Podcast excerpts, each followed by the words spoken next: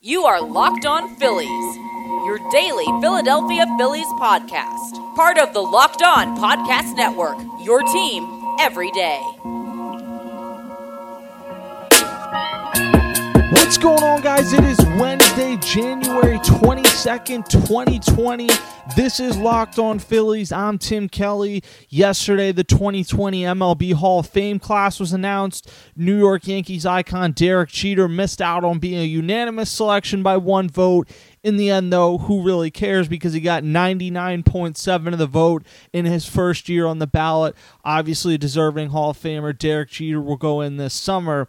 And then Larry Walker, who was in his final final year on the ballot, I've been a proponent of his case for some time. When people say voting doesn't matter, now obviously different people aren't going to abstain from voting for the Hall of Fame, but his case was decided by I believe 6 votes. So it really does every individual vote matter in this case. Larry Walker deserved to be elected. I do think it's fair to wonder how this many people got it wrong for this long that he really didn't even get a serious look until his ninth year, his tenth year he got on the ballot. He saw gigantic increases in voting in those two years. And his numbers didn't change in the last 10 years, in the last 15 years for that matter. They haven't changed because he hasn't played a game. I understand in someone's first few years on the ballot how you're kind of feeling out their case and you can go back and forth. That's normal by the time you're five or six years on the ballot, like I, I, don't know how many change of hearts you can have. To me, Larry Walker's always been a Hall of Famer, and now he's rightfully elected to the Hall of Fame. He will be inducted this summer. Of the five former Phillies on the ballot, Curt Schilling performed the best, coming in coming in at seventy percent. Schilling, who obviously won the 1993 NLCS with the Philly uh, NLCS MVP with the Phillies, had incredible individual seasons on bad teams in 1997 and 1998. He uh, topped the 60.9 mark that he came in last year, jumped all the way to 70 percent, which I mean, that's almost a 10 point increase. It's very impressive. And at this point, I think it's become a matter of when Curt Schilling gets elected to the Hall of Fame, not if. And when that time takes place, it's unclear what hat he's going to go in. He could go in as a Diamondback, he could go in as a Red Sox, he could go into the Hall of Fame with a blank cap like Roy Halladay and Mike Mussina did last year. So certainly that'll be a fun debate. We'll get into that a little bit more later on in the show. But the thing is, Curt Schilling is very close, closer than he's ever been. And Jayson Stark put out a very good stat on MLB Network yesterday. Uh, pretty much anyone that gets to 70% ends up getting elected eventually. I think the most recent examples were Vladimir Guerrero and Trevor Hoffman, both of whom got in the next year. Curt Schilling has two years remaining on the ballot. Scott Rolen, who won the 1997 Rookie of the Year while playing for the Phillies. He had a, a tremendous showing in his third year on the ballot. He was an eight time Gold Glove Award winner, seven time All Star. He received 35.3% of the vote in 2020, which was a sizable increase, almost double from the 17.2% that he received in 2019. I think his first year on the ballot, he received like 10%. And the thing is, sabermetric voters have now pushed in Edgar Martinez, sabermetrically inclined voters have really pushed the case of Edgar Martinez and Larry Walker, and they've both ultimately gotten in. Now that those two are off the ballot and their energy can be used elsewhere, I think in a lot of senses you're going to see it shift to Scott Rolen because he's another one of these guys that some of these people that have votes that shouldn't have votes look at and say oh, he's not a Hall of Famer, don't do any more research. And the more you look into it, and frankly, if you watched him play, he was a Hall of Famer. He was that good, and it shouldn't be clouded by the fact that he was in the steroid era. Or I hear people say this all the time well, you can't put people in the Hall of Fame for defense. How stupid and lazy is that? Beyond the fact that he was an excellent offensive player at his peak, too, to say that defense isn't uh, of value unless you're Ozzie Smith or some people use it in the case of Omar Vizquel. Frankly, Scott Rolen was a better fielder than Omar Vizquel. Uh, that's another discussion for another time. The reality is Scott Rolen, that was just his third season on the ballot. He is in very good shape moving forward. Uh, former Phillies closer Billy Wagner also saw an impressive increase. He went all the way up to 31.7% after gaining uh, after garnering 16.7% of the vote in the previous year. Uh, was obviously only on the Phillies for two years. Was an All Star in 2005. probably more remembered by Phillies fans on the New York Mets, but he's sixth in MLB history in 422 saves. Uh, I believe he has four or five more years left on the ballot. So he's not in a terrible spot. Now, whether he ultimately gets to 75%, there's a lot of people that have a bias against closers, period, unless you're Mariano Rivera. So we'll see what happens. I, I, certainly think he's worth a longer look by a lot of people, and maybe we'll begin to see that in the coming years. Bobby Abreu will live to see another year on the ballot. I know we talked about yesterday, he really needed some mo- momentum. He got just over the 5% that you need to stay on the ballot, so he's at 5.5% of the vote. We'll see ultimately if he's able to catch any traction and get any fire going.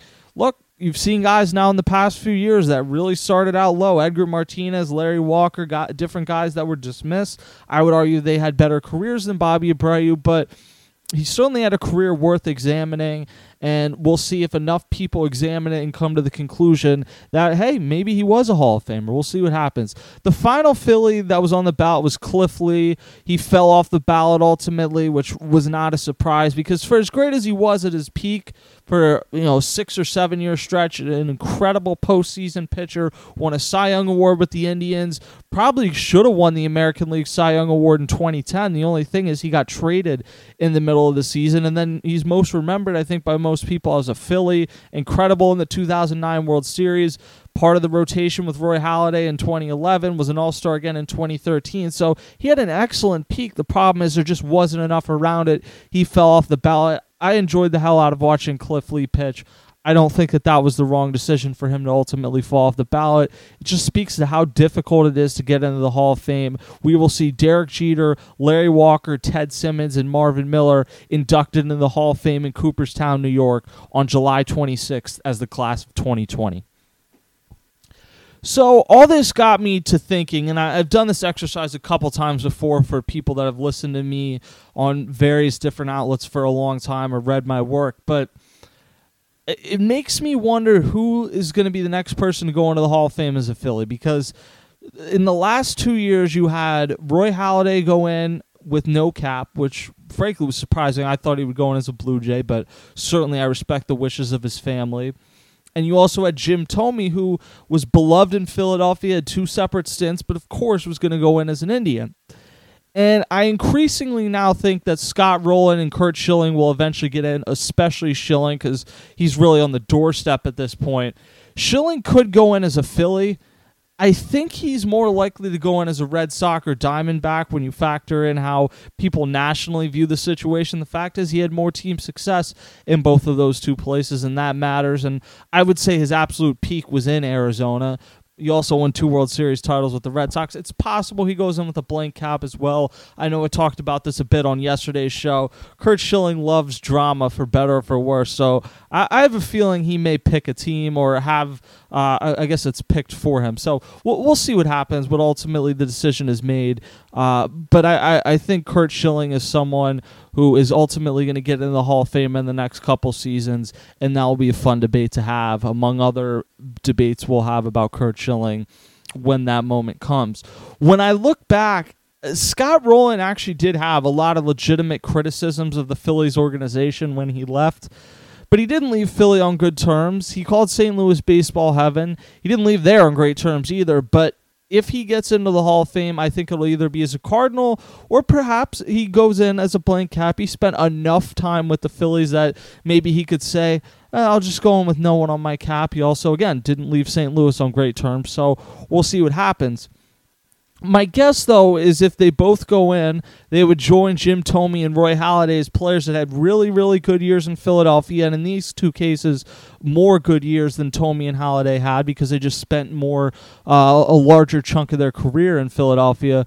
But I would say they're still more synonymous with other teams. So, who could be the next person to go into the Hall of Fame wearing a Phillies cap? Bobby Abreu would obviously be someone. There's no other team he's going to go in with if he goes in but he's at 5.5% this season. So it's cool that he stayed on the ballot. He obviously had an excellent career, was perennially underrated because he played during the steroid era and he played on a Phillies team that never made the playoffs when he was here. But I don't think he's going to get in. Jimmy Rollins is eligible in 22, and I'm not going to go on some crusade against Jimmy Rollins. He's been nice to me in the times that I've interacted with him. He was obviously one of the greatest Phillies of all time, the all time hits leader, the catalyst of the greatest era in franchise history. I think he falls short on Hall of Fame eligibility. I'll leave it at that. He becomes eligible in 2022, so we'll see what happens. But I, I think he's going to fall short. I do think there will be support for Jimmy Rollins, though, so he'll stay on the ballot for a while. Uh, and then there's Chase Utley, who will become eligible in 2024. And with Chase Utley, it's really going to be a matter of. Uh, there's no one, I believe, since 1959 that's finished their career with less than 2,000 hits that becomes a Hall of Famer. So Chase Utley finished with like 1885, I think, hits. So the overall counting numbers, he's going to be short. The, it's going to come down to whether you value peak over. I, I don't even want to say longevity because longevity isn't the right way to play say it. Because when Chase Utley retired, he was the oldest position player in baseball. What screwed him was that he was blocked by Placido Polanco, who was an excellent player. They tried to have Chase Utley play third, didn't work out. He didn't play over 100 games in a season until his age 26 season. The other thing, obviously, was that he was limited in his age 31 to 33 season. So the back half of his prime that would have cemented him as a first ballot Hall of Famer, he was limited because of knee injuries that I think a lot of people thought at that time were going to threaten his career. So there's not a debate about whether Chase Utley at his peak was a Hall of Fame caliber player. The thing is, I don't think there's a debate about whether Cliff Lee was a Hall of Fame caliber player not at his peak. Now, uh, Chase Utley has more of a body of work, but it is going to come down to whether voters can look past some of the counting numbers. And someone that I would monitor closely, even though he plays another position, is Andruw Jones because there is no debate. Andruw Jones is one of the is the greatest fielder I think I've ever seen at any position. He had 50 home runs at his peak. He he was a superstar but there wasn't a lot outside of his peak and he hasn't caught a ton of traction and i wonder if that couldn't be kind of a, a, a, sign of what's to come for Chase Utley when he gets on the ballot. He has until 2024. We'll ultimately see. Cole Hamels, I think, is going to fall into the Jimmy Rollins category where certainly he garners some support. I think he falls short, but he's had a, a successful career. It's been good in the postseason, go down the list as a World Series MVP. So he's going to continue to uh, he's going to draw a lot of interest and of course he still has a few years i think left i think he's going to be excellent for the braves in 2020 as much as that may pain a lot of people to hear so he's still adding on to his case but my guess is he ultimately does fall a little bit short so that leaves you with Bryce Harper. And I, I talked about this last offseason with Jay Jaffe of Fangraphs. He's kind of the preeminent expert on the Hall of Fame. And uh, you know, I half jokingly because this was during it was probably about exactly a year ago during the god awful month where it was like, oh my god, this has been going on for three months, and Manny Machado and Bryce Harper aren't even close to a free agent decision. And I, I like half jokingly said it, it might actually be Bryce Harper or Manny Machado, whichever one the Phillies sign, that is the next player to go into the Hall of Fame wearing a Phillies cap uh, I mean, a year later, I'm not even half jokingly saying that. I think that's a very distinct possibility. I would vote for Chase Utley. I don't know if enough people are going to vote for Chase Utley. And Bryce Harper, I think, is going to be a first ballot Hall of Famer. I mean, it would take something catastrophic at this point, given how much success he had from a young age. But the final season of Bryce Harper's deal is in 2031. He's only 38 then, so he could easily play a few more years after that if he decides and he he ages well and certainly the Phillies hope he does age well. So we'll see what happens. Even if he retires after the 2031 season, he wouldn't become eligible for the Hall of Fame until the 2037 ballot. If you need an idea of how far 2037 is away, Jimmy Rollins is going to be 58 in 2037. Mike Schmidt will be 87. And speaking of Mike Schmidt, the last time that any player, aside from Harry Kalas, who went in in 2002, I believe, last time any player went into the Hall of Fame as a Philly was in 1995 when both Mike Schmidt and Richie Ashburn went in in the same year. And as someone born in 1995, it's easy for me to calculate that if Bryce Harper's the next Philly as a Hall of Famer, it would be 42 years in between the Phillies having people go into the Hall of Fame as a Philly, which I mean, certainly there's other guys, Jim Thome, Roy Halladay. You have guys that were excellent at their peaks, like Cliff Lee and Jimmy Rollins, that I don't think are going to get in. Ryan Howard, I would add to that list that were superstars at their peak, and maybe the overall body of work isn't there. It, it would be pretty remarkable, though, if you go that long of a stretch, especially considering in between that stretch, you had the greatest era in the history of your franchise from 2007 to 2011.